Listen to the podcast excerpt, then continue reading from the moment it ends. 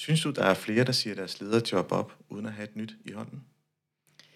Der er i hvert fald en tendens, som jeg synes er enormt interessant. Så ja, det er der nok, men hvor mange ved vi jo ikke, det har vi jo ikke nogen statistik på, men når man kigger på LinkedIn i sit feed, så synes jeg, der er påfaldende mange, der siger, nu gider jeg ikke mere, jeg siger op og går på, i tænkepause. Skal vi tale mere om det? Ja, det skal vi helt klart.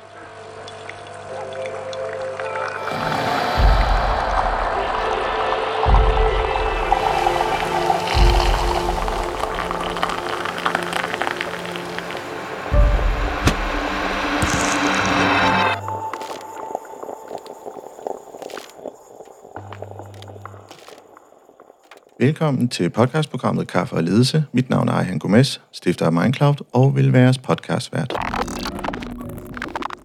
Vi taler om stress, arbejdsbyrde og et forholdsvist nyt begreb, der hedder quiet quitting, hvor man ikke siger op, men skruer markant ned for sit engagement. Et fænomen, der over tid tilskynder, at man siger op uden at have et nyt job. Det er i hvert fald min antagelse. Ud fra et psykologisk aspekt kan der ligge mange intrapsykiske processer, såsom at lederens indre virkelighedsbillede i ens lederrolle ikke ligner den virkelighed, man er i på sin arbejdsplads. Det vil sige, at der lever en manglende følelse af mening. Og det er et af de primære stressfremmende symptomer blandt ledere. Mange orker simpelthen ikke mere, skrev min gæst blandt andet i et LinkedIn-tråd omkring quiet quitting.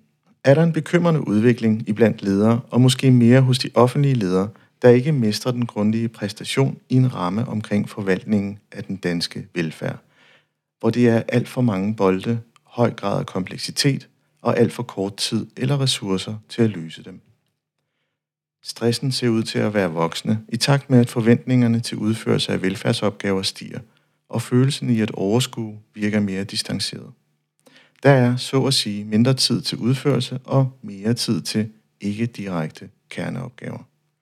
I den forbindelse stiger graden af byrderne på skulderen, samvittigheden, og sidst en træhed på grund af intrapsykiske forhold hos den enkelte leder. Vi skal tale om, hvorfor folk siger op, uden at have et job på hånden. Hvad er det egentlig for et fænomen? Velkommen til min gæst, Sara Fergo, formand for Djøf. Sara er en erfaren person og har haft flere bestyrelsesposter. Som formand så repræsenterer Sara 110.000 djøffere, hvor en stor del af dem er erhvervsaktive medlemmer, er ledere. Velkommen til. Tak skal du have. Det er sådan sjovt egentlig, fordi at hedder det egentlig på hånden eller i hånden, når man siger, at man skal have et job? Det var sådan en af jeg lige... Jeg tror, jeg fik sagt begge dele i min intro. Jeg tror, man plejer at sige på hånden. Ja, det er på Hvorfor hånden. man gør det, det ved jeg ikke. Ja, det er sjovt. Mm. Nå. Men øh, vi sidder jo, øh, vi har sådan en tradition med, at vi lige skal, vi skal beskrive rummet, vi sidder i, og jeg fuldstændig egoistisk valgte at flytte mødelokalet til dit kontor. Mm. jeg synes, det var mere hyggeligt. Mm. Øhm, I har jo sådan et, et, et, et, faktisk et rigtigt optagerum. Øh, men vi, vi, vi, vi er ikke så bekymrede for, at nu, når frokosten lander, at der kommer lidt støj på trapperne. Men det skal vi nok, øh, det skal vi nok håndtere. Mm. Øhm, men så drikker vi også en kaffe, Sara. Så øh, vil du ikke prøve at sætte nogle ord på den? Jo, altså det er jo sådan en kaffe, der kommer ud af en maskine, når man trykker på en knap. øhm, I en fin hvid IKEA-kop. Øh, og øh, det passer mig udmærket. Altså, jeg kan faktisk rigtig godt lide god kaffe. Men jeg har jo arbejdet i en kommune i mange år, øh, og jeg har også øh, arbejdet som hjemmehjælper i mange sommerferier, mens jeg studerede. Så jeg har vendet mig til ikke så god kaffe. Altså, og så drikker jeg bare lidt mindre af den. Øh, men jeg kan godt drikke meget kaffe, fordi det er jeg trænet til. ja. Jamen, er det ikke sådan en kommunal ting, hvis man har Jo, været... jeg tror, man, man kan, jeg plejer at joke, men man kan ikke øh, være offentligt ansat uden at kunne lide kaffe. Ja. Men det er måske lidt en overdrivelse. Nå, men det, jeg ved hvad, det, det gør vi bare. Det er for hyggens skyld, så tænker vi, det er fint. så sådan lidt. Men også det med, at man lærer også... Altså, jeg, jeg startede som, som kommunal ansat, og jeg drak faktisk kaffe med sukker. Mm. Det fik jeg hurtigt aflært. det, det er en af de her ting, hvor man tænker, det, det er umuligt at opdrive sukker. Og, og når man så finder sukkerskålen, så er den heller ikke så køn. Øh, ja. Altså, jeg har den mest sådan, at øh, der var en sommerferie for mange år siden, hvor jeg havde været i Italien med min familie og drikke rigtig meget god kaffe. Og da jeg så kom hjem og drak kantinekaffen, så tænkte jeg, hvorfor drikker jeg det her? Det smager jo virkelig dårligt. Men så vender man sig jo til det igen. Ja. Og vi sidder jo her på dit dejlige kontor, og du har sådan nogle flotte malerier der bagved. Mm. Sådan ret misundelige på dem. Mm. Øh, med, med, med, er det en krave, der vender på hovedet. Ja, det er noget spøjs noget. Ja, ja. meget spændende, men sådan, man fordyber sig i hvert fald i dem. Nå, skal vi, ikke, øh, skal vi ikke prøve at smage kaffen? Jo, lad os gøre det. Mm. Skål i kaffe. Skål.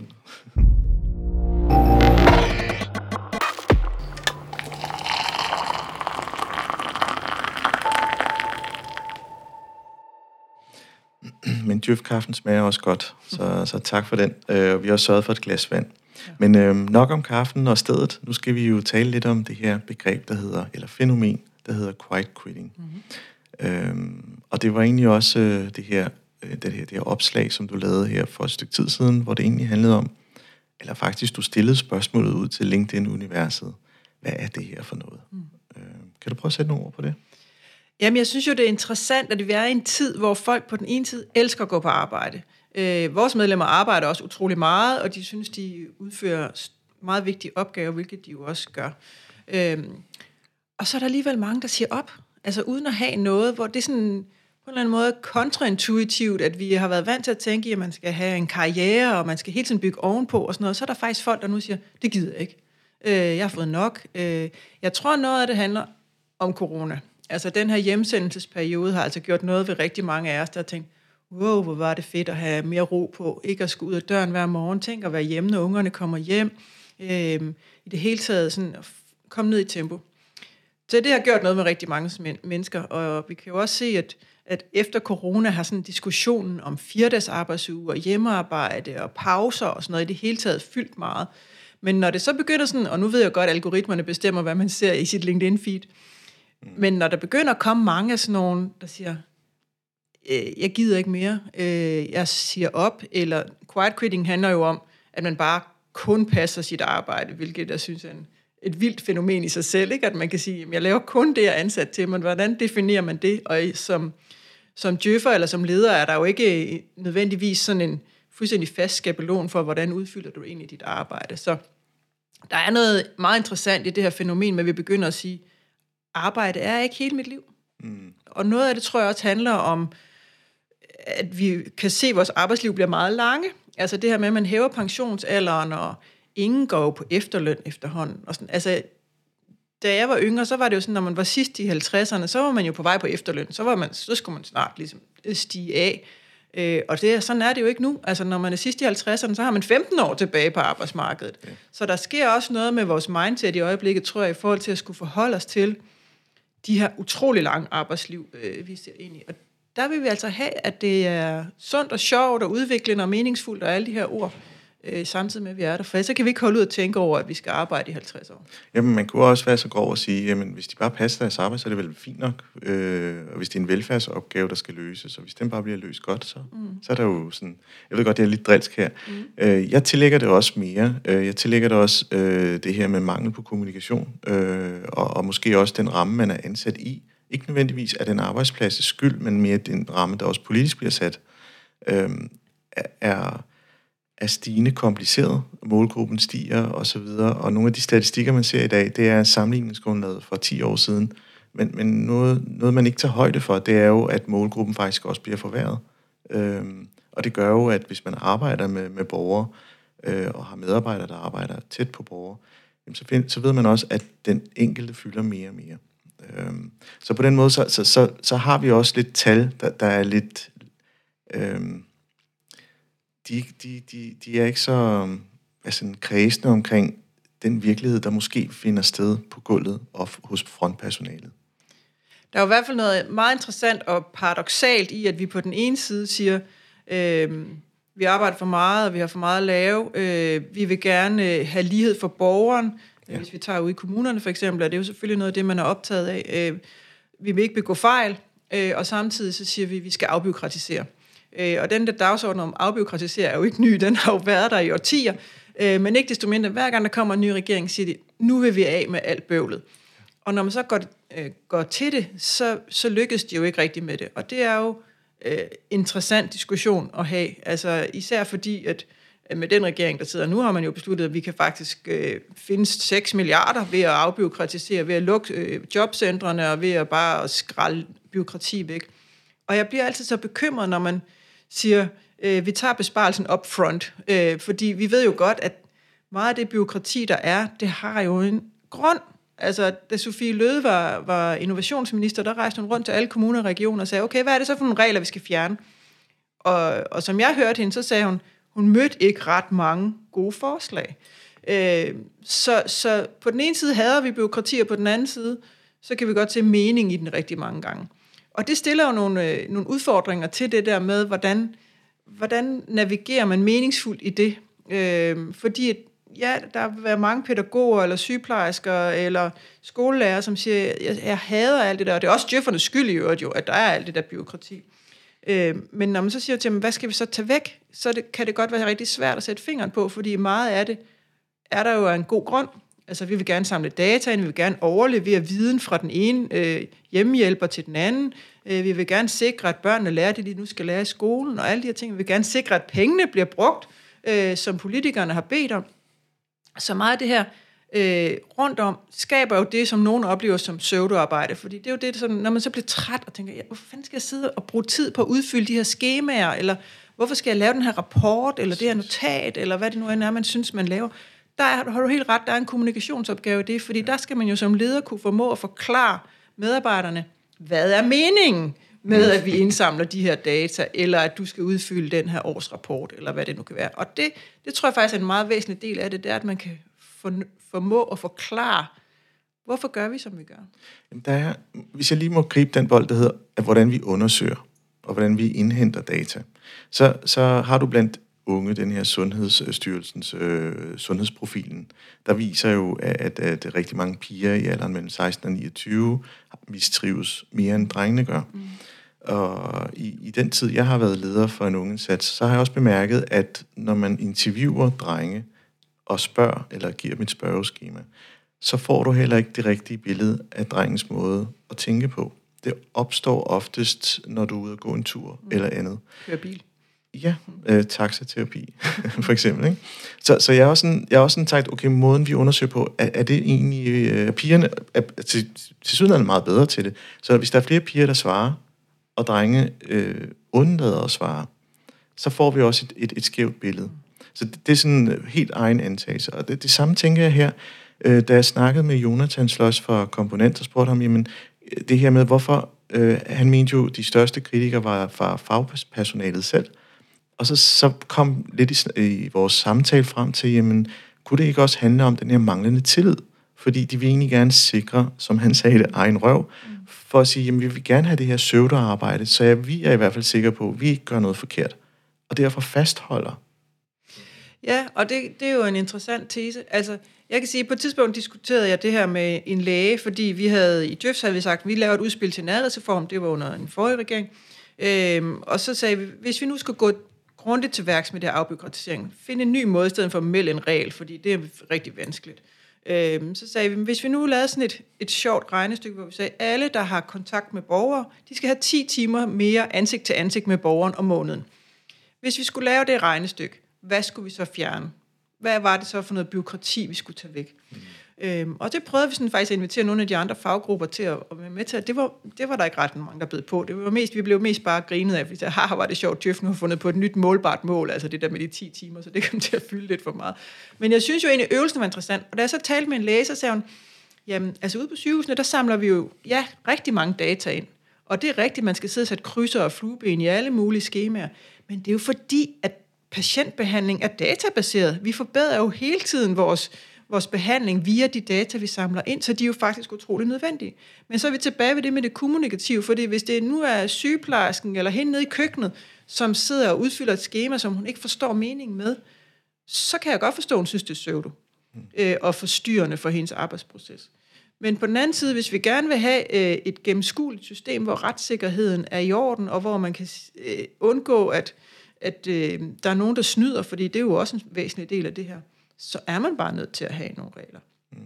Og, det, og det er jo det, der sådan hele tiden er balancen. Altså, det, er jo, det er jo meget påfaldende, at der kommer en ny regering ud og siger, nu skal vi afbyråkratisere, vi vil af med alt det der bøvl, og vi starter på blanke stykker papir, og så to dage efter, eller et eller andet, så kommer der en udsendelse med TV2, der har været på besøg på et plejehjem med skjult kamera og viser nogle horrible forhold, og straks er der nogle politikere, de samme politikere, der råber, nu må vi stramme op, og nu må vi have større tilsyn, og nu må vi have mere byråkrati. Ja. Altså, og det er jo problemet i en nødskal, at vi på den ene side vil gerne vil vise tillid, Vi vil gerne slippe fagligheden fri, men lige så snart der så begås nogle fejl, så vil vi gerne stramme op. Ja. Øh, og om fejlen så begås af medarbejderen, eller altså af en borger, der snyder, det er jo sådan set ligegyldigt i den her situation. Ja. Øh, vi er store fortalere i Djøf for at slippe fagligheden fri. Altså vi siger, ja, lad os da endelig komme af med alt det unødige byråkrati, selvom rigtig mange siger, at Djøfferne de sidder og finder på byråkrati for deres egen skyld. Det gør Djøffer ikke. Djøffer gør det, som politikerne beder dem om, hvis de er embedsmænd. Øhm, mm. Og derfor så, så, så er det jo øh, en unfair diskussion. Men der er jo brug for en diskussion af, og det der, hvor djøfferne typisk sidder i et eller andet dilemma, det er, hvornår er nok nok? Altså, mm. hvornår har vi egentlig skabt øh, tillid til, at, at øh, medarbejderne udfører deres opgaver godt nok? Altså, og det, det kræver altså noget politisk mod. Det kræver nogle politikere, der siger, ja, det er ikke ens at være borger i X og Y kommuner, øh, fordi vi har forskellige vilkår, vi har forskellige borgere, vi har forskellige medarbejdere, forskellige pårørende. Øh, ja, den enkelte skolelærer kan faktisk bedre vurdere, end vi kan ind på Christiansborg, hvad der skal til i netop den her skoleklasse, for at de her børn lærer det, de nu skal lære. Altså, så kompliceret er det jo heller ikke. Altså, lige nu er der jo, øh, jeg ved ikke, tusindvis af mål til skolerne bare, ikke? Og det er jo helt urimeligt. Altså, hvorfor er det, at man ikke kan sige, at skolelærerne, de kan jo faktisk godt, ved godt, hvad det går ud på. Altså, børn skal lære at læse og skrive og regne, de skal lære noget om samfundet, og de skal lære at begå sig på alle mulige måder. Men om de lige har læst det ene eller det andet, eller hvornår de har læst det, det kunne vi måske godt lave, være op til skolelærerne. Og på samme måde jo ude i hjemmeplejen, eller på daginstitutionsniveau, eller hvor det nu end kan være. Altså, jeg, jeg er meget optaget af den struktur, vi opererer i. Øh, når vi har en struktur, der, der er baseret på, på et logisk rationale, og vores organis, øh, organismer, når det hedder organisationer, er tilsvarende på, på opgaven, så, så er det her begreb mening, og generelt i det hele taget den type begreber, altså øh, det kan være sådan noget som, vi vil gerne have en værdig sagsbehandling for eksempel. Det er en af de her ord, man smider ned i det her logisk tænkende struktur. Mm. Den, min overbevisning er, at det tager tid at omstille det der. Jeg, jeg er meget enig med dig, at når man så slipper det løs, så er der altså også kommuner, der ikke tør slippe helt. Så laver de lokale produktionsmål, der måske er næsten det, det har været, for ligesom at have styr og kontrol over situationen. Og så spørger jeg mig selv, sådan psykologisk set, hvorfor er det, vi ikke tør slippe det? Jamen, jeg tror jo, det handler om, om bekymring for at begå fejl, som nogen vil hænge en op på. Altså, det ja. så, så banalt er det jo. Altså, det, det er ikke super sjovt at være kommunalpolitiker og møde nogen nede i brusen, der stikker, øh, stikker til en og siger, hvordan kan det egentlig være, at det er sådan og sådan. Eller endnu værre, øh, hvis øh, verdenspressen nærmest stikker snablen ned i, øh, i det her plejehjem, hvor der er begået nogle fejl. Øh, det, det, det, det skal man jo som minister på en eller anden måde sige noget til. Men hvor ville det være befriende, hvis ministeren sagde, det er simpelthen ikke godt nok. Det tager jeg med den, øh, det pågældende kommune og det pågældende ledelse der. Øh, men jeg har stor tillid til, at alle andre godt kan finde ud af det. Altså, hvorfor er det, at vi skal lave regler, hver gang der begås en fejl, så bliver der lavet næsten en ny regel. Ikke? Mm. Det synes jeg, vi skal gøre op med. Og derfor synes jeg også, det er vildt interessant, når, når regeringen siger, nu starter vi på blank stykke papir. Øh, den forrige regering sagde, nu, skal vi, nu sletter vi alt på ældreområdet, øh, og nu skal vi bare have værdig ældrepleje, apropos. Og der sad jeg der sådan og tænkte, hvad, kan jeg vide, hvad værdig ældrepleje betyder? Og hvem skal definere det? Øhm, og på samme måde, når man nu siger, nu fjerner vi alle jobcentrene, det forsvinder borgerne jo ikke af. Nej. Altså, så, så de borgere, der skal hjælpes i jobcentrene i dag, de forsvinder jo ikke af, at man nedlægger jobcentrene. Så, så jeg er meget optaget af at have nogle politikere, der faktisk står på mål for de visioner, de har, øh, og så også konsekvenserne af de beslutninger, de mm. træffer. Og det, det vil jeg ønske, der var noget mere mod i. Ja. og, og nu, det, nu har vi sådan tegnet en, en virkelighed for en leder, der arbejder, om det er ældre skole eller jobcenter for den sags skyld. Jamen, så har I også noget statistikker og nogle analyser, der viser det her begreb med tillid, hvor I blandt andet øh, har, har undersøgt, at en stor andel af medarbejderne oplever en tillidsfuld relation til deres nærmeste leder, og 76 procent har tillid til deres nærmeste leder, mens 85 procent oplever, at nærmeste leder udviser tillid til dem. Mm. Det vil sige, i den virkelighed, hvor vi skal løse en opgave, så er der også en medarbejder, der ser og kigger op til lederen og tænker, altså, de her vilkår, vi arbejder i, er, er det meningsgivende så meget, så jeg stoler på, at vi, vi, har, vi har den gode samarbejdsrelation. Øh, og nu kommer hypotesen der hvis de her to verdener stikker fra hinanden, så er det her spændingsfelt der, lederen skal operere i, og det bliver for hårdt. Mm. Og så er det jo min antagelse, at quiet quitting er til stede. Jamen, om det kun er i det spændingsfelt, det ved jeg ikke. Altså, fordi noget af det handler vel også helt banalt om, at man har for meget at lave. Øh, som leder, rigtig mange ledere har jo, især mellemledere, jo fuldstændig vanvittige vilkår, hvor de både skal lede opad og nedad, og måske også ovenikøbet sagsbehandle. Øh, og det synes jeg jo er en kæmpe problematik, som vi er nødt til at tage alvorligt, fordi rigtig mange medarbejdere oplever jo så, at lederen ikke leder tilstrækkeligt nedad, mm. fordi man ofte bliver målt på det, man leder opad, og ikke på det, man leder nedad. Så det, det synes jeg er en udfordring, vi bliver nødt til at diskutere hele tiden. Men derudover har du det ret i, at meningsfuldhed er en væsentlig del af det at gå på arbejde. Øh, I stigende grad vel øh, for, for djøffer og andre, øh, som arbejder på det, på det niveau. Øh, men, men jeg tror, det er en generelt ting. Altså, vi har lavet sådan en, en analyse hos os af, hvad, hvad bliver folk egentlig stresset af? Mm.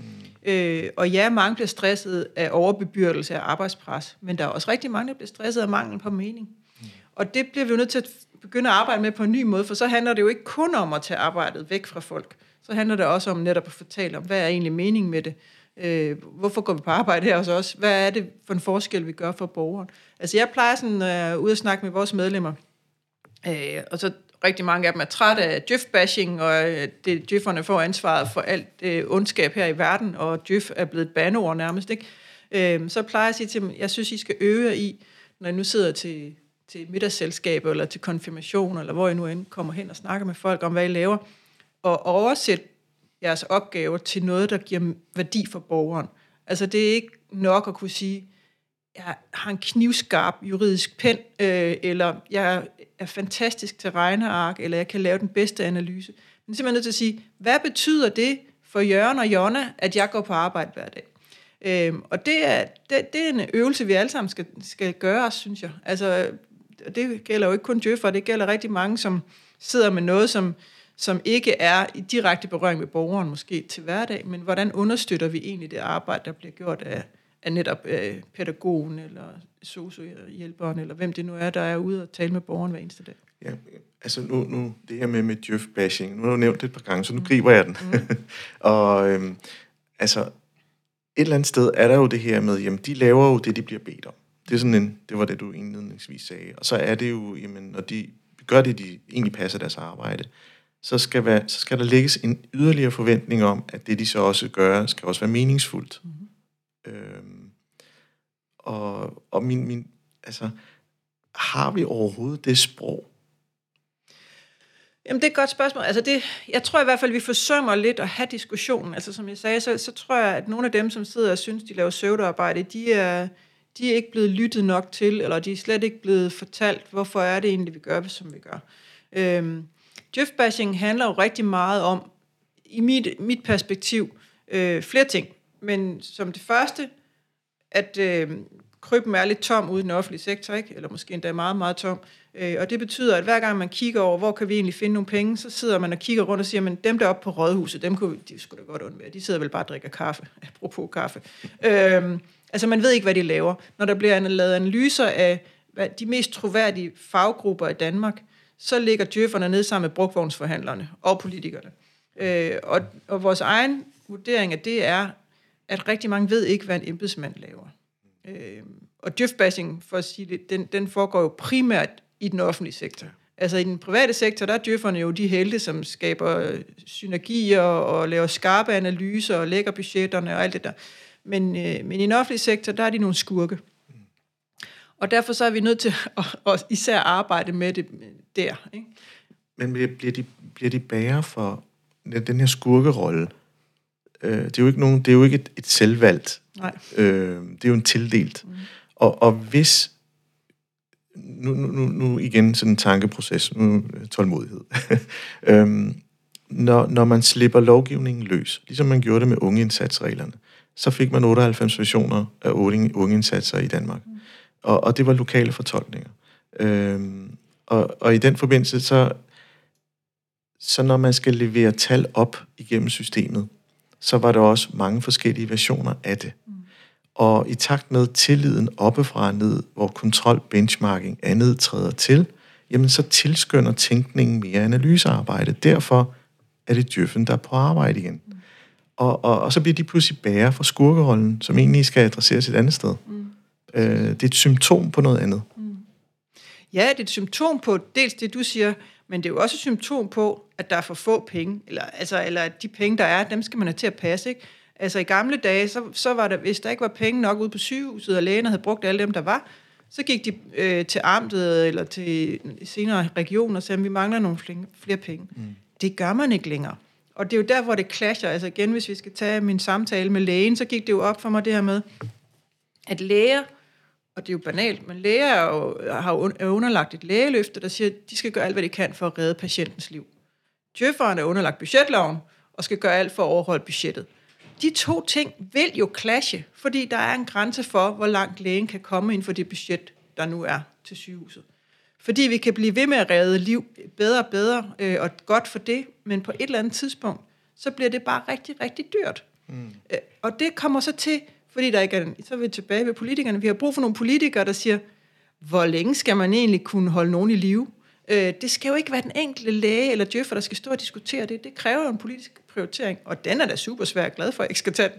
Men ikke desto mindre, så er den jo nødvendig, hvis vi ikke skal have de her clash hele tiden. Ja, ja. En af de ting, som jeg, jeg talte med Susanne Ekman, som er lektor øh, på Roskilde Universitet, hun har skrevet den her øh, den udpinte velfærd og livsfarlig gældbogen. Og den handlede jo lidt om, om, om, blandt andet også om, om vi i vores samfund er blevet forventningsfulde i forhold til velfærdsydelser. At vi, vi måske har stillet så høje krav, at vi faktisk ikke har penge til det. Mm. Og fordi der er stemmer i det, så har vi måske stadig et politisk apparat, der, der gerne vil gå efter det. Mm. Ja, og det forstår man jo godt. Altså, det, man vil altid helst øh, skabe forandringer, som er populære. Øh, jeg synes nu også, der er nogle politikere, der taler om nødvendighedens politik hele tiden. Øh, og nu nævnte jeg 6 milliarder tidligere, som man har lagt øh, ned over den kommunale sektor, og siger, at dem må vi finde ved at afbiokratisere. Så jeg synes ikke, det kun er, handler om det. Men det, der jo selvfølgelig er problemet, så er vi tilbage ved, hvad embedsmandens rolle, det er jo at eksekvere på, på politiske beslutninger og hjælpe politikerne med at nå i mål med de visioner, de har. Øh, og derfor så bliver det tit djøfferen, der står og siger, det har vi ikke råd til, eller vi bliver nødt til at gøre det på den her måde, vi bliver nødt til at strømline herover eller fravælge det her, hvis vi skal nå i mål. Og det er jo aldrig nogen populær. Altså, der er ikke nogen, der får ros for at, at komme og sige, at vi skal spare. Altså, det er bare, det er bare træls jo. Altså, det er der jo ikke nogen, der, der er ikke nogen, der har lyst til, apropos også at bruge sin faglighed mest muligt. Der er jo ikke nogen, der har lyst til at gøre deres arbejde halvdårligt, eller, eller løbe lidt for stærkt hele tiden. Det er, det er jo stressende. Og det, og det er måske også noget, der dør med til at sige quiet quitting, eller, eller helt quitting. Altså, at man, det gider man ikke. Men kunne det ikke være den samtale, der udbliver? Den, den ærlige samtale. Altså at sige, okay, jamen med de penge her, så rækker vi kun til 35 procent af vores indsats. Og den, den er svær at tåle, den er svær at opretholde. Der er også en faglig stolthed, der er også en, hvad vi tænker om de danske, den danske model, osv. osv., osv.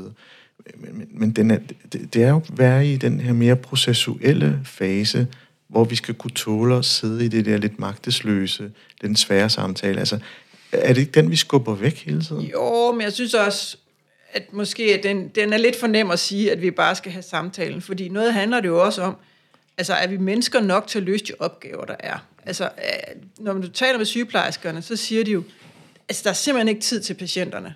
Øh, så det er ikke nok at sige, så, så, må, du, så må du sige, at vi kan kun øh, tage de syv af de ti patienter, fordi hvad sker der så med de sidste tre? Dem kan man jo ikke bare lade ligge. Mm. Altså, og på tilsvarende vis med, med byggesagsbehandling, eller med børn, der skal hvad skal, tvangsfjernes, eller nogle andre rigtig hårde ting. Altså, og det kan man jo og det er jo det, der er svære ude i den kommunale økonomi.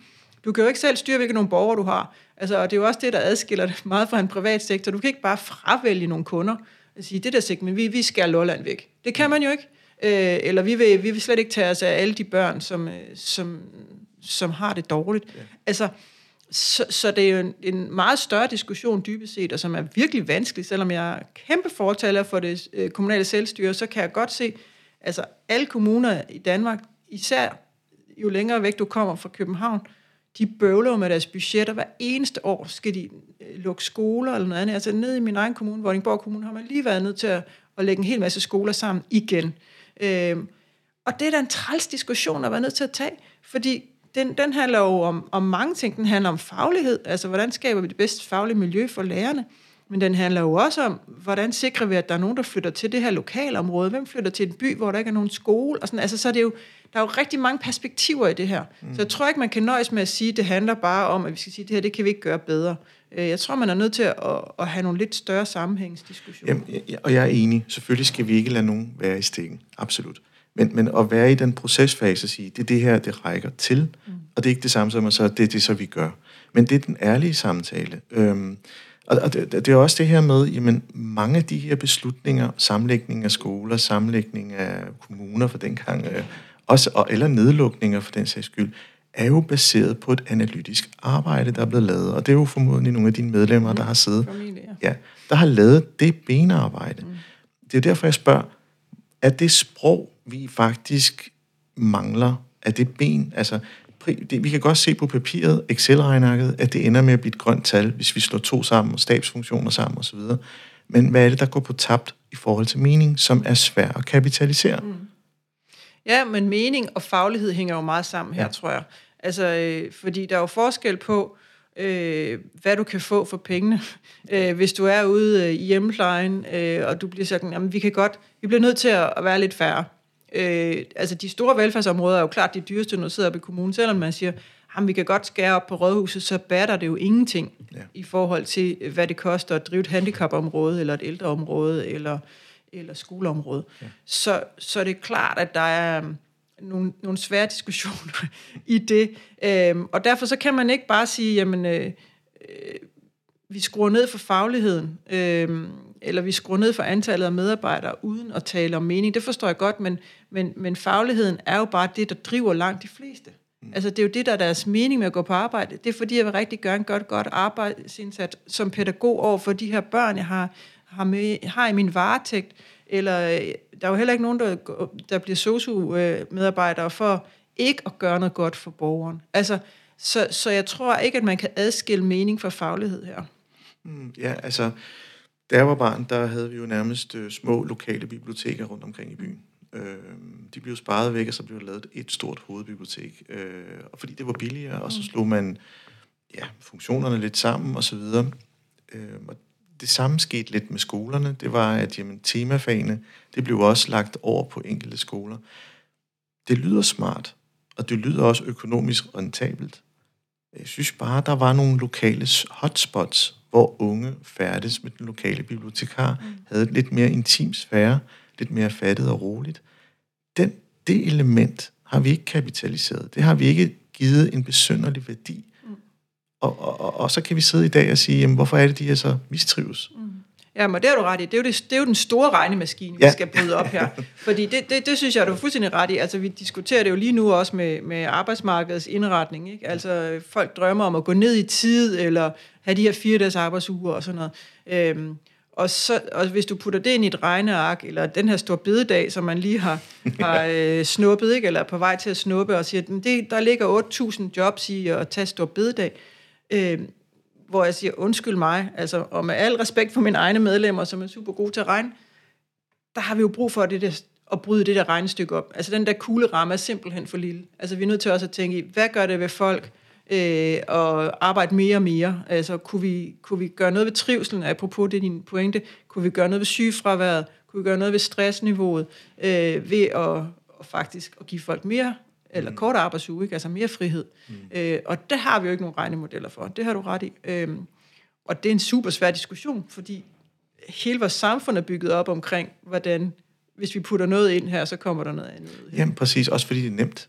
Det er nemt ja. og også kommunikativt nemt at sige... Præcis. Og hvad skal man ellers gøre? Altså, ja. hvordan skal man som politiker styre efter det ellers? Altså, det er jo det, der er problemet, ikke? Jamen, der findes faktisk... Der, der er stemmer derude, der prøver at arbejde med det relationelle. Altså, ligesom at kapitalisere relationer, i stedet for at kapitalisere transaktioner.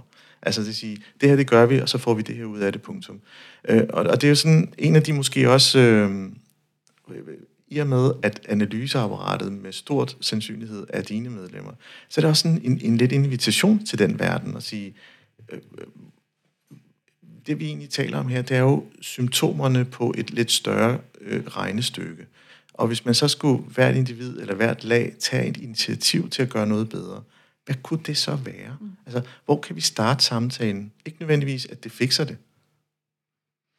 Men det kan man jo starte mange steder. Altså, i, i tidligere mit liv, der arbejdede jeg jo med klima, øh, og der havde vi sådan en diskussion for eksempel om, i, i kommunen kunne man, når man lavede sagsfremstillingen til, til de politiske sager, kunne man så også sige til politikerne, ud af, at I skal forholde jer til øh, økonomi og alt muligt andet, så skal I også forholde jer til CO2-regnskabet. Altså apropos, hvis man nu ledlægger nogle skoler, øh, så er der nogle børn, der skal fragtes Præcis. længere. Præcis. Øh, hvad koster det? Ja. Eller hvad gør det egentlig ved, ved, ved øh, interaktionerne mellem børnene, at de nu bliver spredt mere, øh, ikke har, at de ikke går i skole lige i deres eget nabolag. Men det er jo vildt svært at kapitalisere, og det, og det er jo det, hvor politikerne sidder jo i sidste ende og skal have et budget til at hænge sammen. Så det er rigtig svært at lave de der diskussioner. Ja, altså, det er fantastisk, hvis man kan lave nogle regnemodeller til det, men lige nu har vi ikke nogen, som sådan for alvor kan puttes ind i den der kugleramme. Mm. Og det gør jo, at politikerne, de er jo nødt til på et eller andet tidspunkt, at the end of the day, så har de altså en bundlinje, de skal forholde sig til. Og så ved jeg godt, det altid skrider alligevel. Men det er jo men det er alligevel det bedste, de har. Ikke? Altså, Mm. og det, det har jeg jo stor respekt for, at man som politiker siger, at jeg skal altså have millionerne til at stemme her. Ja, det, jeg, jeg kan ikke lade være med at tænke på en, en scene for den her tegneserie, der hedder Simpsons, øhm, hvor, hvor præsidenten, som på det tidspunkt var Arnold Schwarzenegger lignende figur, og, og han skulle så lede landet, og så var der hans embedsfolk egentlig bare stillet tre modeller, han skal vælge imellem. Mm. Øh, du skal enten vælge et, to eller tre, og så var det lidt tilfældigt, hvilken han tog. Øhm, og det, jeg egentlig taler til, det er, at vi skal prøve at lade være med at fikse det med modeller. Vi skal prøve at være i det svære. Og være det lidt længere tid, og tåle at være i det. Og jeg ved godt, det er en super svær øvelse, fordi når budgettet lige om lidt skal lande i de lokale kommuner, så har vi et helt maskineri, der er baseret på det her. Så det kan godt være, at det er et totalt idealistisk utopi, jeg kommer med her.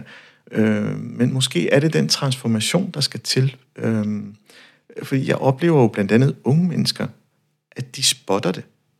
Og de har faktisk bud på noget andet. Men de får ikke lov. Mm. Jamen, jeg synes at det er super spændende, hvis vi kan begynde at komme den vej. Øh, jeg, jeg, jeg er lidt søgende over for, hvordan vi skal gøre det. Altså, øh, men, men jeg tror, bare det at tage, begynde at tage diskussionen omkring altså konsekvenserne af at gøre det ene eller andet, eller skal vi ture og tro på, at, at hvis vi investerer noget mere i folkeskolen, så får vi ikke så mange unge ud med trivselsproblemer, eller læseproblemer, eller hvad de nu end kan have, øh, på den anden side. Og det er jo bare vildt svært øh, at have ro i maven til det som politiker, og man bliver, skal genvælges hver fjerde år og alt muligt andet. Så, så der er nogle virkelig svære øh, dilemmaer i det der. Men jeg synes, du har helt ret i, at vi er nødt til at begynde at tænke øh, lidt større perspektiver, eller trække budgettet lidt, lidt længere ud, eller hvad vi nu skal, udvide regnarket på en eller anden led, ja. hvis det er, skal være et regnark. Men, men, men på den anden side, så øh, har jeg i hvert fald også stor respekt for de kommunalpolitikere, der skal sidde og få de der utrolig svære budgetter til at hænge sammen, og de får pisk øh, ja, inden for Christiansborg, hvis de ikke øh, overholder budgetterne. Ikke? Så, så hvordan vi lige løser det, det ved jeg ikke. Jamen- men, men diskussionen er vigtig. Jamen, du har fuldstændig ret. Altså, det er jo det her med, jamen, hvis du overskrider dit budget på, på det specialiserede område, jamen, så har du mistet dit job som centerchef. Ja. Øh, Også selvom du har gjort det i den bedste mening, fordi der faktisk var nogle børn, som havde det rigtig svært. Ja, præcis. Og der har jo også været øh, historier om kommuner, der faktisk har prøvet at budgettere øh, servicelovens rammer til, til medarbejderne. Du må ikke bruge mere end det her.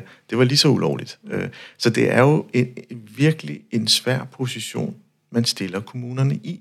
Det er jo hele tiden clashet mellem faglighed og økonomi. Præcis. Altså, og det er det der med djøfferne over for lægen, eller djøfferne over for øh, pædagogen, ikke? Ja. Øhm, men det er jo det, er jo det, det, det handler om. Altså, vi har jo ikke uanede mængder af penge. Altså, Præcis. og derfor så tror jeg, det, det er super interessant at begynde at tænke på nye måder. Altså, det, det er jo også bydende nødvendigt. Altså, hvis vi ser ind i, i øh, ældresektoren bare, hvordan perspektiverne for den er i de kommende år. Ikke? Altså, alle tænker, hvordan skal vi løse opgaven? Mm.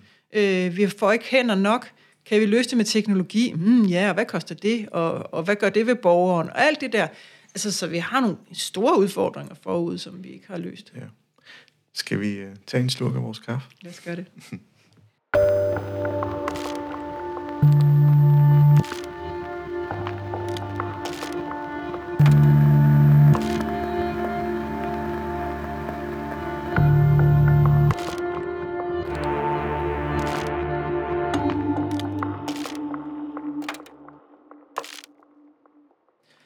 kaffen smager stadigvæk rigtig godt, og jeg synes, det er en meget, meget spændende samtale. Og jeg ved godt, jeg stiller nogle svære spørgsmål. som måske heller ikke skal svares i et podcastprogram, men det er allerede det, der måske er symptomet på, at vi behøver ikke at svare. Nu lader vi den leve, og det kan være, at der på et eller andet et tidspunkt, der dukker noget op, der kunne være en retning. Vi vil gerne høre øh, nogle andres bud på svar, ikke? Ja, ja, lige præcis, lige præcis. Øh, noget af det, som jeg sådan i den her podcastrejse har opsamlet, det er, at i takt med, at vi, vi laver helhedstænkninger politisk, det gør, at organisationerne også slår centre sammen. Og det gør, at den enkelte medarbejder nede på gulvet skal arbejde med flere lovområder. Og nogle lovområder er deciderede modsætninger. Øhm, og det gør jo, at når vi rekrutterer mennesker ind, som er nye, der de har fået deres diplomer, har svært ved at forstå den kompleksitet, de bevæger sig ind i. Øh, måske er bare overskriften en lille smule mere simplificering. Og det kunne også godt være, at det var en kobling til det her med det gode, lange arbejdsliv. At, at vi måske har... Det er jo mennesker. Altså, vi, der er også grænser for, hvor meget vi kan rumme. Mm. Ja, og det er jo en super interessant diskussion også, ikke fordi... Altså, der findes vel næppe mere komplicerede organisationer end kommunerne. Altså, det er jo, prøv at tænke på, øh, som kommunaldirektør, man diskuterer tit, hvad får en kommunaldirektør egentlig i løn, og er det retfærdigt og alt det der. Hvis du ser på, hvad det er for en organisation, vedkommende er leder af, ikke? Altså, det er, jo, det er jo virkelig komplekst. Altså, det er jo alt fra øh, sårbare børn til øh, handicappede, til gamle mennesker, til babyer. Altså, det er jo alt muligt. Ja. Øhm, og udover alt det det, som handler om sagsbehandling, ikke miljøgodkendelser og byggesagsbehandling, alt muligt. Så det, det er komplekst. Jeg, jeg tror ikke, vi kan... Jeg tror faktisk ikke, vi kan... Øh, hvad skal man sige... Øh, skabe den illusion af, af simplificering, egentlig. Øh, jeg tror, vi er nødt til at rumme, at, at verden er kompleks. Men at vi så også tør sige, den er kompleks, vi har ikke alle svarene. Apropos vores samtale lidt tidligere, vi har ikke alle svarene. Øhm, men når det er så sagt, så tror jeg, i forhold til det, du spørger med, med, med, de, med det gode arbejdsliv og sådan noget, altså meget af det er jo meningsdrevet. Altså det gode arbejdsliv er meningsdrevet. Vi, kan, vi har lavet en analyse på et tidspunkt, som tror jeg engang, at øh, jeg sendte til dig, eller sendte alle mulige analyser, øh, som, som handler om det her med, hvorfor, øh, eller hvad er det folk sætter højst, når de leder efter et nyt job. Og der er mening og arbejdsmiljø faktisk det, som ligger allerhøjst. Det ligger højere end løn, ja. øh, det ligger højere end ansvar, prestige og alt muligt andet. Og det er jo vildt interessant. Ja. Øhm, og det tror jeg kommer til at præge fremtidens arbejdsliv i det hele taget. Altså det her med, hvordan skaber vi meningsfulde arbejdsliv? Øhm, fordi jeg er jo sådan lidt jeg er meget inspireret af, af fremtidsforskeren Anne Skar, som siger det der med, hvorfor er det, vi løber frem mod den gyldne port ind til pensionen? Øh, i det der hamsterhjul, der pisker afsted, og så, så går vi sådan og tæller ned, og der er kun 12 år til at skal på pension. Ja. Det er jo rigtig ærgerligt, at vi har det sådan, når, hvis, hvis vi skal arbejde i 50 år. Ikke? Og hun siger, det er jo kun få generationer siden, der var der jo ikke pension. Altså der arbejder man jo til man døde. Altså på en eller anden led hjalp man til. Øh, og, og, og jeg kan høre på vores medlemmer, de siger, at jeg vil da egentlig også gerne arbejde, også ud over pensionsalderen, hvis jeg bare får et fleksibelt og meningsfuldt øh, arbejdsliv, øh, med et godt arbejdsmiljø og en god chef og kollegaer, der anerkender det, jeg kan og sådan noget. Så, så jeg kunne virkelig godt tænke mig, at vi nåede hen et sted, hvor det at gå på arbejde, det er bare en integreret, dejlig del af livet, øh, som, øh, fordi det er meningsfuldt. Man ved, at det, man gør, gør en forskel for nogle andre mennesker. Øh, uanset hvilken sektor man så er ansat i, og hvilket niveau man er på. Så, så det er der, vi skal hen, fordi det skal være, det skal, vi bliver syge af det andet. Mm. Vi bliver simpelthen syge af, øh, at arbejde hele tiden, og, og uden at føle sig tilstrækkelig, øh, apropos det der med, hvordan kan man skære noget væk. Øh, så jeg tror, det, det er den vej, vi skal. Altså, ja. vi har faktisk igen lige lavet en analyse, som, som kigger på det grænseløse arbejde, og der kan vi se, at øh, de mennesker, som står til råd hele, hele tiden, og dem har vi altså en del medlemmer af i Jeff, øh, i den offentlige sektor også, øh, især øh, i staten, og især i departementerne. Altså jo tættere på ministeren man er, jo, jo værre er det. Men der, der er nogle mennesker, der går nærmest rundt med deres arbejdstelefon hele tiden. De holder aldrig fri. Øh, og det går ud over deres trivsel. Altså de siger simpelthen, det går, det går ud over min trivsel, at jeg står til rådighed hele tiden. På den ene side, super vigtige opgaver, jeg elsker mit arbejde, det er godt se værdien af det på alle mulige måder, men jeg holder aldrig fri. Og det gør folk syge. Ja. Og det skal vi have gjort op med. Altså det kan simpelthen ikke være rigtigt, at man øh, brænder ud på den måde, øh, fordi et, arbejdet er så meningsfuldt og så vigtigt, at man aldrig holder fri. Jamen, jeg er så meget enig. Mm. Øh, jeg tror, altså, der er meget viden. I har rigtig meget viden på, på jeres hjemmeside og mm. nogle af de analyser. Mm. Det, jeg prøver at arbejde med, det er visdom. Altså, hvordan oversætter vi den viden, I har, til noget visdom, mm. til nogle handlinger, til nogle kloge beslutninger. Øhm, et eller andet sted, altså, det er måske er naiv igen. Øhm, erkende for det første, vi er mennesker, og vi arbejder i en organisation, og vi har forskellige aldre. Mm. Nogle af jeres undersøgelser blandt andet viser jo, at at den her mobilitet blandt ældre borgere, øh, borgere undskyld, medarbejdere, mm. chefer blandt andet, at de faktisk, øh, jeg kan ikke huske procenterne, men at de synes, at de øh, er mindre fleksible med at mm. finde jobs derude. Mm. Så vi, der, der er et eller andet her, altså vi sådan grundlæggende godt kunne tale lidt om, mm. sige, jamen, når man er 55 plus, så bidrager man med noget andet. Præcis. Og det andet har vi ikke et ord for. Nej, vi kalder det erfaring, ikke? Ja. Øh, men det er, det er rigtigt, altså det er noget af det, som jeg også har været meget optaget af længe, det er det her med, at seniorer, øh, som jo også er et lidt mærkeligt begreb, men, men altså folk plus 50 bare, øh, til synlædende, øh, værdsættes mindre. Altså, de har svære ved at komme i job, hvis de er blevet fyret. De bliver fyret oftere, i hvert fald i den offentlige sektor. Øhm, og, og det synes jeg jo er... Altså, og, og mobiliteten altså deres, øh, deres lyst til at skifte job, eller, og det ved vi ved ikke helt, om det er, fordi de ikke tør søge, øh, eller om det er, fordi de faktisk ikke får de jobs, de søger. Det ved vi ikke. Men den er i hvert fald mindre. Altså, de, de skifter sjældnere jobs, end de unge gør. Det, det er da ærgerligt. Altså, og det er, jo, det er jo vildt, at vi kan have så stor en del af befolkningen, som i en tid, hvor vi har brug for arbejdskraft, og vi har brug for viden, og, eller visdom, måske ovenikøbet, øh, at, at, at de oplever værdsættes ringere. Vi, lavede, vi har lige lavet en kampagne, som vi kaldte Best over 60, som skulle være sådan en hyldest, fordi der findes jo sådan nogle øh, talentlister med bedst under 30, altså talent 100 og sådan noget, laver ja, Berlingske Tiden, ikke? Ja. Øh, med fokus på de der unge fremadstormende talenter, vi har. Og så tænkte vi, der er jo sådan en eller anden øh, tendens til at stigmatisere den ældre del af arbejdsstyrken, som netop nogen, der er lidt støvet, og som måske ikke rigtig får flyttet sig, og alt det der øh, ikke er særlig omstillingsparate. Så nu vil vi gerne hylde dem. Og så lavede vi en, øh, en kampagne, hvor vi sagde, kom med jeres bedste bud på en øh, medarbejder over 60, og fortæl, hvorfor vedkommende er så god. Ja, øhm, og, det, og det var ikke kun for djøffer, altså. Og det væltede ind med nomineringer. Ja. Og de mennesker, som vi så... Vi, vi lavede sådan en, en, en liste med 60 personer på. Øh, der var ikke nogen vinder eller noget, men det var bare for at sige, vi vil gerne vise øh, diversiteten også. Og de mennesker, de blev så glade for det skulderklap. Altså, altså, og, og virksomhederne var også super stolte. Altså, vi oplevede, at det eksploderede rundt omkring med gode historier om, prøv at se her, vi er så glade for Jonna, øh, eller for Jørgen, eller hvem det nu var. Altså, det var, det var så fint. Ja. Øhm, og, og så sådan en lille love storm der for, på seniorer, det, det, ja. det var vildt øh, rørende faktisk at opleve, hvordan man også kunne arbejde med det på den måde. Og der kom en energi. Og det vil sige, det var pludselig en energi, som faktisk godt kunne sige, den energi, som vi faktisk efterspørger, når medarbejdere og organisationer skal tænke innovation, skal tænke kreativitet, decentrale idéløsninger, øh, lidt Tivoli-ledelseskonceptet. Du, du løser de problemer, der er i en eller anden 3 kvadratmeters øh, ja, radius. radius. Ja, var der ikke et eller andet der? Mm. Øh, det der.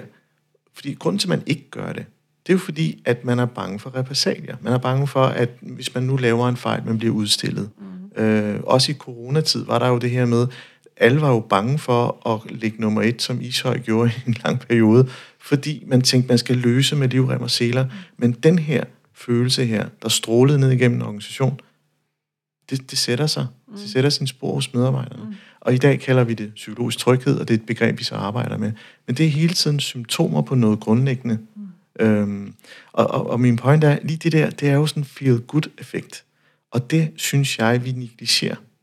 Fordi vi tænker, nej, ja, men altså, det er jo bare sådan en lille ting, vi havde. Nej, det er faktisk en værdsættelse af nogle mennesker, øh, som har i deres øh, senere arbejdsliv været igennem så mange digitaliseringsspor, effektiviseringer, men som jeg også har lært med mig selv, det er jo, at man bliver blødere med årene. Det der er en værdi, som faktisk godt kan håndtere en krise bedre end den unge. Mm. Hvorfor er det ikke bare blevet mere okay at sige? At det er nærmest blevet skamfuldt? Ja, men det er et super godt spørgsmål. Jeg har ikke svaret på det. Nej. Øh, desværre. altså, øh, jeg, jeg undrer mig også virkelig over det, øh, og ærger mig over det, for jeg synes, det, det det kunne også være, fordi jeg selv er blevet 50, det skal jeg ikke sige. Men, men jeg synes faktisk, det er virkelig besynderligt, at vi ikke værdsætter erfaring mere. Ja. Øhm, og det, vi har diskuteret det en del, øh, også med ministre, øh, fordi at vi kunne se, at i, i staten, der er der meget få seniorer øh, i departementerne for eksempel. Der er meget stor omsætningshastighed blandt medarbejderne, øh, og noget af det skyldes jo øh, selvfølgelig, at man gerne vil gøre karriere og har travlt med det, men noget af det skyldes måske også arbejdsvilkårene. Mm. Og det vi kunne se, da vi øh, oplevede de her udflytninger af statslige arbejdspladser for nogle år siden, ja. det var jo, at øh, næsten alle stoppede i organisationerne. Altså der var jo en omsætnings... Øh, procent på ja. 98, eller sådan noget. Altså vanvittigt tal. Ja, øhm, og så sagde ministerne på det tidspunkt, det var jo en venstre, der var, gik forrest i den, de sagde, at det er jo en krigsomkostning. Altså vi, det, det, sådan må det være, at, øh, at der er mange, der ikke flytter med, hvis øh, organisationen flytter 300 km mod vest. Det, det er bare en krigsomkostning. Men jeg synes jo ikke, det var respekt for fagligheden. Altså det var jo, øh, og, og jeg har fået tæsk mange gange, når jeg har sagt det her, fordi så siger mine medlemmer i Jylland, tror du ikke, vi kan finde ud af noget i Jylland? Jo, det tror jeg sådan set godt, men det er jo meget komplekse øh, problematikker, man har siddet med, hvis man har siddet med, miljø, med miljølovgivningen og skulle øh, lave øh, afgørelser der i, i, i Miljøklagenævnet. Det tager år at opbygge den viden. Og det har været en kæmpe problematik efterfølgende, at der var ingen, der vidste noget. Mm. Altså fordi der var ingen mennesker i organisationen, der havde siddet med det her før, fordi der var, der var ikke nogen, der var flyttet med. Ja.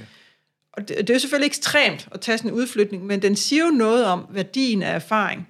Øh, og erfaring er jo ikke kun viden, det er jo også kulturbæring. Altså det her med, hvordan skaber vi en god organisation, hvordan er rart at være, hvad, hvad er godt her hos os, og sådan noget. Altså der er bare en kæmpe værdi i folk, der har været der længe. Altså ned i Næstved Kommune, hvor jeg har været, der for nylig, så var jeg sådan rundt og snakke med nogle kollegaer, og så var der en, der sagde, sådan helt glædestrund, der er kun 12 år til at 40 års jubilæum.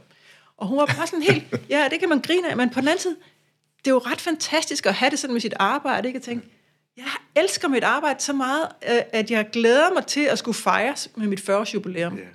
Yeah. Øh, men den generation findes jo stort set ikke mere. Altså, øh, de unge forudser vi jo vil skifte job hver andet tredje år, hele deres arbejdsliv. De skal måske have 20 jobs i løbet af et arbejdsliv. Ja. Øhm, og, og det er sådan interessant, hvad, hvad er det egentlig, det udspringer af? Udspringer det af mening? Eller udspringer det af, at øh, arbejdslivet forandrer sig vanvittigt hurtigt? Eller udspringer det sig af øh, en eller anden karriereillusion? Eller hvad handler det egentlig om? Øh, det synes jeg er nogle mega interessante perspektiver, som vi ikke helt er, er færdige med at folde ud. Og jeg snakker rigtig meget med unge mennesker, og øh, vi snakker ikke om ansættelsesforhold mere. Sådan faste arbejde. Hvis der er projekter, mm. så det er det her projekter, og de har flere ting i gang, og at deres kompetencer kan være noget freelance her, og noget mere, kan man sige, lønnet arbejde mm. her i en periode, med et projekt, hvor der er en dybere mening med mm, det. Præcis. Og, og det, for det, altså, nu er jeg jo også skolet med øh, at have et fast arbejde, og der er en tryghed i det. Mm. Men det kan også godt være, at det, det er noget, der hører til, til vores generation, at det, det er det, vi har haft brug for. Mm. Og den generation, der nu træder entré af arbejdsmarkedet, har, har den her trygge base. Og så er de mere eksplorative. Mm. Og det kan måske noget. Mm. Men det er interessant, for jeg tror faktisk, det er ret paradoksfyldt, det her. Ja, det fordi er. på den ene side, så, ja, så kigger vi på det her og tænker, ej, hvor er det spændende, at de, er, de tænker på den måde, de unge. Men sådan tænker altså, alle de unge jo ikke. Nej, altså, ligesom man ikke kan sige, det, det var lidt sjovt her forleden dag, så var jeg ude i, i ældresagen. De har lanceret sådan en ny øh, statistik over seniorer. Øh, hvem er de for nogen? Og så sagde de, den vigtigste takeaway for det her er jo, seniorer er jo ikke bare seniorer. Altså, det er jo en kæmpe divers befolkningsgruppe. Og på samme måde med de unge, kan vi heller ikke sige, det er sådan her, de unge vil have det. Øh, men, men der er noget i det der med, det, som du siger, det nysgerrige og det meningsdrevne, som der er blandt mange unge. På den anden side kan vi også se, at mange af vores medlemmer, som er midlertidigt ansatte af de unge, de siger, at det bryder mig overhovedet ikke om. Mm. Og det er meget svært at gå ned i banken og låne til et hus, hvis man er midlertidigt ansat. Så der er jo også nogle strukturer rundt om en, som er svære at gøre op med. Ikke? Altså man kan godt være idealist. Ja. Det er man typisk, når man er ung. Heldigvis for det. Øhm, og så bliver man fanget ind i alt det der kedelige, noget med, at der også skal mad på bordet, og man skal betale terminer ja. og alt sådan noget. Og så får man egentlig lyst til at have noget mere fast. Så det bliver spændende at se, om den trend, der er nu, bliver gennemgående, eller om de, de unge også bare bliver skolet ind i realkreditlån. Ja, og, og vi har både sådan talt om øh, vi, strukturen, vi har snakket om alder og inddeling, og, og forskellige mønstre, som, som også kan være vores antagelser, og, og, og draget nogle paralleller til jeres, øh, til jeres databank med viden. Øhm, vi skal også til at runde af. og jeg synes på mange måder, så det, det, det, det vi, spørgsmål, vi skulle prøve at undersøge lidt, det var det her med at sige op, uden at have et job i hånden. Mm. Uh, vi kom vidt omkring. det må man sige. og og øh, måske, måske er det der eksplorative, måske er vægtningen af det menneskelige blevet højere hos de mennesker, at sige, jamen, jeg har det her liv, og hver vejrtrækning tæller. Så jeg kan ikke nøjes med. Mm. Så er det måske bedre at have den her LinkedIn-opslag, det her, jeg er klar til kaffe, eller hvad der nu plejer at bestå for sådan mm. en. Ja, og så synes jeg, en, en meget væsentlig ting, i hvert fald i det, de tanker, jeg har gjort mig omkring det her, når jeg jagtede det her, det er, altså, vi skal passe på med sådan one size fits all. Vi skal simpelthen passe på med at tro, at det jeg synes, eller det mine kollegaer synes, eller mine veninder synes, det er virkeligheden. Fordi virkeligheden er meget mere divers og kompleks, og den er nok ikke blevet mindre. Altså diversitet er jo i den grad blevet en ting de senere år. Ikke? Altså, det er ikke kun mand-kvinde, vi snakker nu. Nu snakker vi forskellige slags køn. Vi taler etnicitet, vi taler alder, vi taler alle mulige andre ting. Jylland, Sjælland. Altså, der er jo mange diversiteter. Og, og jeg synes, at det, det skal vi have stor respekt for. Altså, vi skal simpelthen passe på med at sige, nu skal alle have fire dages arbejdsuge. Eller nu skal alle øh, gå på pension, når de bliver så gamle. Eller, altså, vi skal simpelthen være meget mere åbne over for de der forskelligheder, for det gør samfundet rigere dybest set. Og jeg er sådan set meget enig, og det er også derfor, at vi skal kunne være i det, der er det svært. Og det vil sige, at vi ikke kommer til at lave nogle, nogle etiketter, mm, som det er så fint. Så tusind tak for, for en god samtale. Velbekomme, og i lige måde.